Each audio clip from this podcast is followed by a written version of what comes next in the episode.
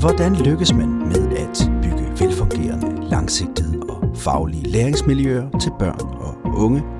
Vel at mærke, når man samtidig skal operere i en politisk verden med mange værdier og dagsordner på spil.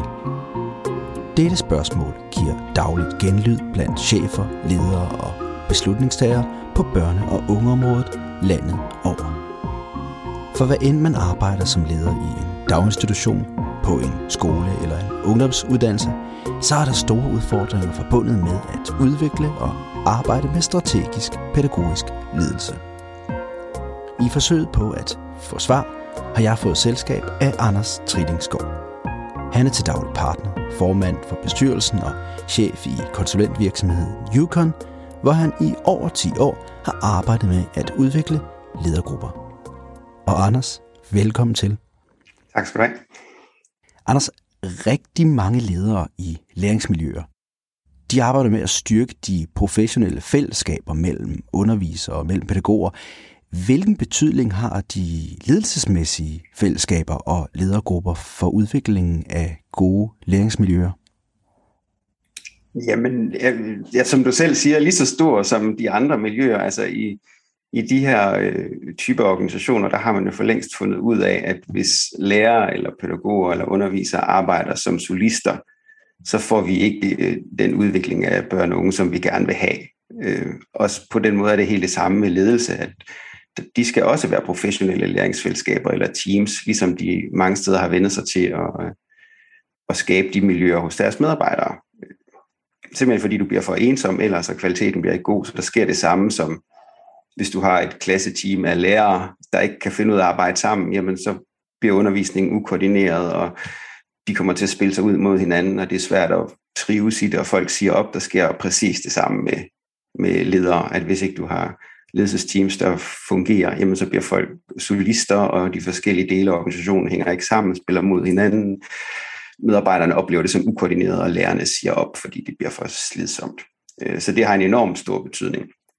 Og mange steder skoler, dagtilbud, undervisningsinstitutioner er jo også blevet øh, fusioneret eller vokset øh, de senere år, så det er blevet nogle større organisationer, som er mere komplekse. Så fra at der måske var en, en skoleinspektør eller en pædagogisk leder på, på et dagtilbud, så er de nu ledelsesteam og meget større organisationer, så det kræver også, øh, at der er ledelsesteams, der skal fungere. Man er nødt til at få tingene til at hænge sammen i nogle større systemer, end man har, øh, man har skuldt før. Og måske den sidste krølle på den der hale, så er der jo også kommet reformer. Dem har vi jo alle sammen set, skolereformen, og det bliver nok ikke det sidste. Og alle kommuner har også været nede og rode i måden, de har, de har lavet dagtilbud på. Og, altså, så, så, så der er jo nogle forandringer, som skal drives igennem, og som skal lykkes. Så man kan ikke længere bare sige, at en, en leder på en skole bare er en bedst blandt lige mænd, der lige sørger for at skrive referater fra møderne. Og altså, man skal drive nogle svære forandringer igennem og få dem til at lykkes. Og det kræver noget koordinering, og, og ikke bare sådan regnearkskoordinering, men også sådan koordinering af kommunikation og fælles energi og fælles fokus og sådan noget. Okay, så en stor betydning hører jeg dig sige, men hvad skal man gøre for at styrke de gode læringsmiljøer og undgå de, de værste faldgrupper? Øh, man kan sige, at de to ting hænger lidt sammen. Ikke? Altså der er faldgrupperne, og hvordan man styrker det. Det, man nemt kommer til, det er jo, at, øh, at, at de her teams, hvis de er overhovedet sådan helt er etableret, så går de til i, i daglige udfordringer. Og dem er der rigeligt af, og det, så det er jo fuldt forståeligt, at, at dem bliver man optaget af, og de er på mange måder nemmest at løse. Jeg løser mit, og du løser dit, og så får vi koordineret lidt øh, hist og pist, men det bliver ikke sådan strategisk, eller kommer ikke til at opleves som, som fælles og det er egentlig mest slidsomt, og det er ikke de bedste forudsætninger for at styrke sådan et samarbejde. Så step 1 det er at få fundet, hvad er egentlig de store ting, vi skal sammen. Fordi de kan drukne i alt det der. Øh, så det, der skal binde os sammen, er nogle store bevægelser, der hedder, at vi vil have vores institution til at flytte sig herfra og dertil, eller vi vil ændre kulturen i den her retning, eller vi skal få styr på de her IT-systemer, eller måden det fungerer på. Men ligesom få fundet de store dyr i åbenbaring og sige, hvad er det, vi skal lykkes med sammen, som kræver en samlet indsats. Og så skal man bruge sine, sine kræfter der. Øhm, og det er måske sådan lidt den anden, der hedder, når du så har dem, så kan du lægge tryk der og sige, det er det her, vi gerne vil, det skal vi bruge kræfter på, det skal på vores møder, det skal vi følge op på, Og når vi så gør det, så, så træder det, det vi oplever hele tiden som, som dem, der træner nogle af de her teams. Ikke? At når du så trykker der, så får du så at se, når hedder, er der så nogen, der ikke rigtig kan med hinanden, som vi skal have rettet ud på? Er der noget med vores møder, som ikke øh, helt fungerer? Er der noget med den, de langsigtede planer, som er uklare? Eller alt det der, hvad der nu måtte være, det dukker jo så op, når man begynder at sige, hey, her er noget stort vigtigt, vi skal sammen. Øh, og det slipper ikke, vi kan ikke bare gøre det diffust eller langsigtet, vi skal gøre noget ved det nu. Så, så kan vi se, hvad er det så, det her team det kæmper med. Så der skal man jo så som team være god til så at stoppe op og sige, hvad sker der så? Når vi så går det på, råder det så for os, eller bliver vi uenige, eller er vi trygge nok med hinanden, eller sådan noget. Okay. Øhm, ja. Øh, og så, så, så havde jeg, jeg havde lidt den sidste pointe med det der med faldgrupper, og hvordan styrker man den. Så investere, det er som regel også en god idé at investere noget i de personlige relationer, eller det, man forstår hinanden bedre og bliver bedre til at hjælpe hinanden. Øh, fordi ledere er, du ved, de flakser, det er ikke det samme som, som mange andre faggrupper, der har god tid til at sidde og snakke sammen, og måske køre i bil en gang imellem, eller stå og med et eller andet, hvor man kan fortælle sammen. Det er, ikke, det er, det er tit ikke scenariet ved ledere, så der er man nødt til ligesom at lidt målrettet og investere i at forstå hinandens liv og tænkning, og det hjælper os til at forstå, hvorfor du gør sådan nogle åndssvage ting, som du gør, og hvorfor du er så påpasselig med pengene, eller hvorfor du vil alle hele tiden. Og så der er indbyggede spændinger, når man arbejder ledelse, med ledelse sammen, som kræver, at man forstår lidt mere af, hvordan de andre er, er skruet sammen. Øh, og det hjælper så også på, altså det er også et område, fordi, fordi det er nyt med ledelsesteam, eller relativt nyt mange steder med ledelsesteam, så er der, også, der er også en del nye ledere på det område. Der, det at bygge nogle personlige relationer op, hvor vi kan snakke om tingene, og hvor vi kan hjælpe hinanden, er jo også det mest lederudviklende, der er, som ikke er et lederkursus langt væk, eller sådan. Altså det er jo, det, det er jo nødløsninger, kan man sige, eller støtte til det, at jeg kan tale med mine nærmeste kolleger om mine udfordringer. På hele det pædagogisk didaktiske område, der arbejder man jo med at gøre børn og unge kompetente og selvstændige. Men samtidig er mange medarbejdere jo ligeledes både kompetente og selvstændige. Det må da betyde noget for, hvordan man kan og, og skal lede på det her område. Altså, så hvordan leder man, hvad skal vi sige, meget selvstændige medarbejdere? Nogen synes måske, de er for selvstændige, jeg ikke. Øh, nej, det er, det er jo noget af det, jeg personligt elsker ved, ved det her område, fordi at kerneopgaven er at få børn og unge eller mennesker til at vokse, og det skinner jo i alle de her miljøer så stærkt igennem, at du kan jo ikke slippe afsted med en diktatorisk ledelsesstil. Altså, det er tydeligt, det her er, er miljøer, hvor, hvor fordi vi er så trænet i at tænke, at vi skal udvikle børn og unge, øh, så, så bliver det en naturlig ledelsesstil også, at, at lærerne også, eller pædagoger, eller hvem der en underviser er, forventer også en lidt tilsvarende ledelsesstil en ledelsesstil, som også øh, hjælper dem til at udvikle sig og blive dygtigere, og, og som ikke bare ligesom styrer og kommanderer som det, som det eneste øh, virkemiddel. Så man skal ligesom gøre noget andet. Øh, så jeg tænker, det klogeste er at kopiere den stil, der hedder, at du skal lede på en måde, så, så medarbejderne oplever, at det du gør, gør du for at gøre dem bedre og mere selvstændige og mere ansvarlige.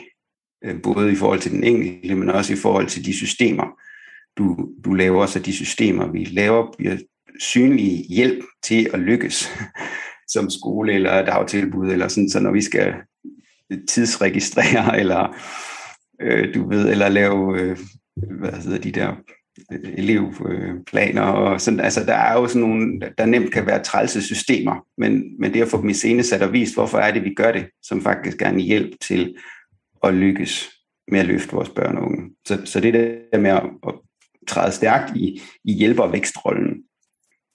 Øh, og hvis det ikke bare skal blive sådan noget øh, tusind blomster blomstre, og jeg er bare coach, så, så, skal man jo, altså, så skal man jo også holde stedig fast i de lange ambitioner og, og opgaverne. Og så sige, det er jo ikke sådan noget, at alle kan bare gøre det, som de vil. Det hedder, nej, nej, vi er på vej et sted hen, og der er nogle opgaver, vi skal have løst for samfundet, og der er nogle børn og unge, vi skal have hjulpet, så, det, så man, så man vækster jo sine medarbejdere med den ene hånd, samtidig med, at man holder fast i, at det hedder, vi kan ikke smutte udenom, at der er nogle ting, vi skal, og, og nogle ting, vi gerne vil, og det er dem, vi, det er dem, vi øh, ligesom holder i dampen oppe på, og hele tiden bliver bedre, og hele tiden lykkes med.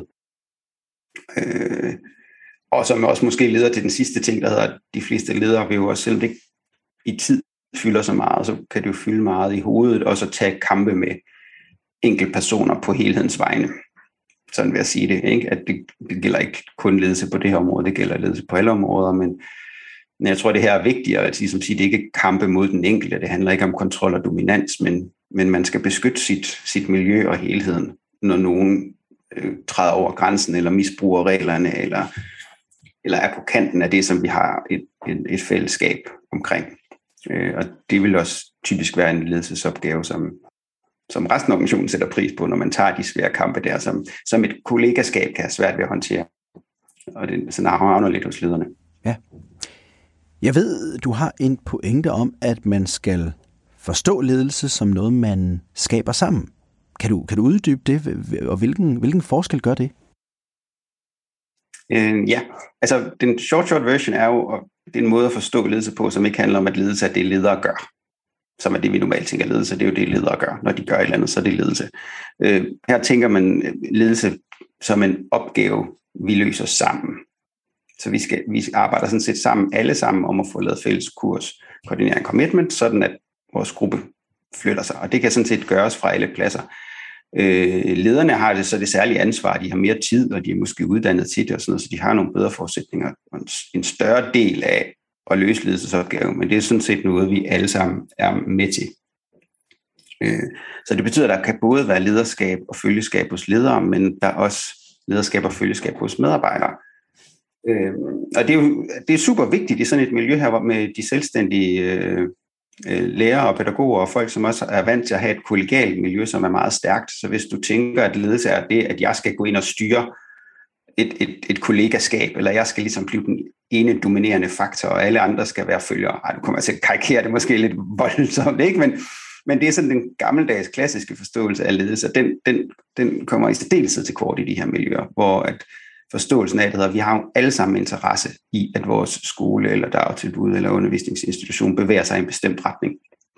Og det skal, det skal vi alle sammen arbejde til med. Selv med ledergrupper kan de ikke gøre det selv, hvis medarbejderne siger, nej, den retning vil vi ikke i, eller det der synes vi ikke er spændende, eller det gider vi ikke at lave, så, så er de, så er de øh, hvad hedder det, ja, så er de store problemer. Så det kan de, det, så det kan de ikke. Så de er nødt til at tænke, at ledelse er noget, vi producerer alle sammen.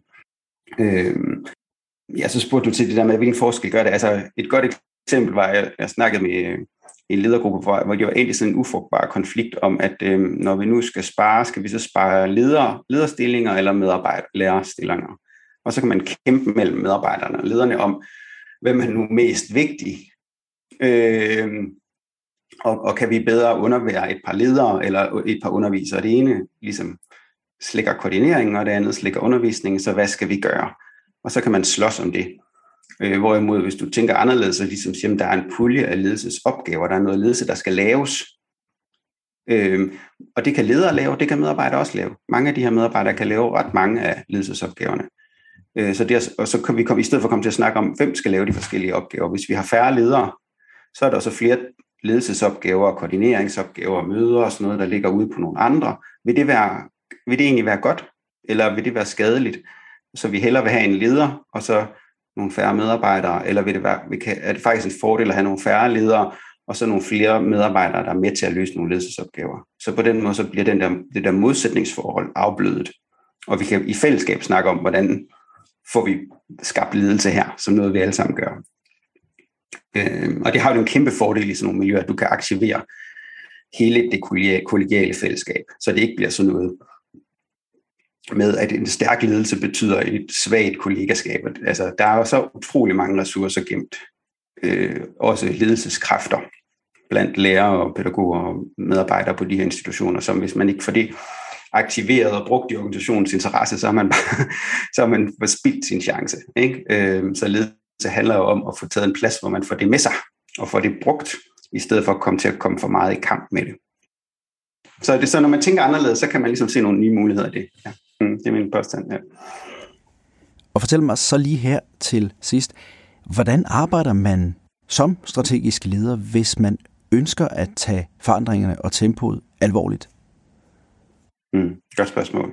Øh, jeg kan sige, hvad man, hvad man ikke skal gøre i hvert fald, at, at, at på det her område skal man i hvert fald ikke blive for strategisk på den måde, at det bliver abstrakt og super langsigtet, og det hele handler om koncepter og, og forskellige ord og nogle glittede brochurer og strategiplaner og sådan noget. Altså, den, den ægte strategiske leder er jo en, der forstår at tænke langsigtet og gøre det konkret. Altså få de to ender til at, at hænge sammen. Så, så det enkle svar er jo, at at være strategisk, det betyder, at du har blikket rettet på fremtiden. Så du, har, du er optaget af nogle af de udfordringer, som du ved, dem her, dem skal vi have løst i den nærmeste eller lidt længere fremtid, så du bliver ved med at interessere dig for dem, også selvom du måske ikke har løst dem. Heller fokus på problemerne, så at sige, end vi skal løse det med relationel koordinering, eller du ved, altså, hvad er det for et problemstilling, vi skal løse, at du kan se det, øh, og du så også hjælper andre til at løfte blikket fra det, vi har gang i lige nu, ved at blive ved med at stille de spørgsmål, der hedder, hvordan skal vi egentlig få digitalisering til at fungere her hos os i fremtiden? Hvad, hvad vil virke øh, fremover, og hvordan gør vi egentlig, øh, får vi diversiteten til at fungere, når nu vores øh, børne- og ungegrupper bliver mere diverse, eller hvordan arbejder vi fremover bedre med værdier, så der ikke bliver så meget forstyrrelse. Eller, altså, så, så det er mere den måde at arbejde strategisk på, end, end den måde at arbejde strategisk på, hvor vi har nogle prædefinerede koncepter eller planer, som vi sådan skal hamre ned igennem organisationen. Det, det tænker jeg ikke er en frugtbar måde at gøre det på, heller ikke her.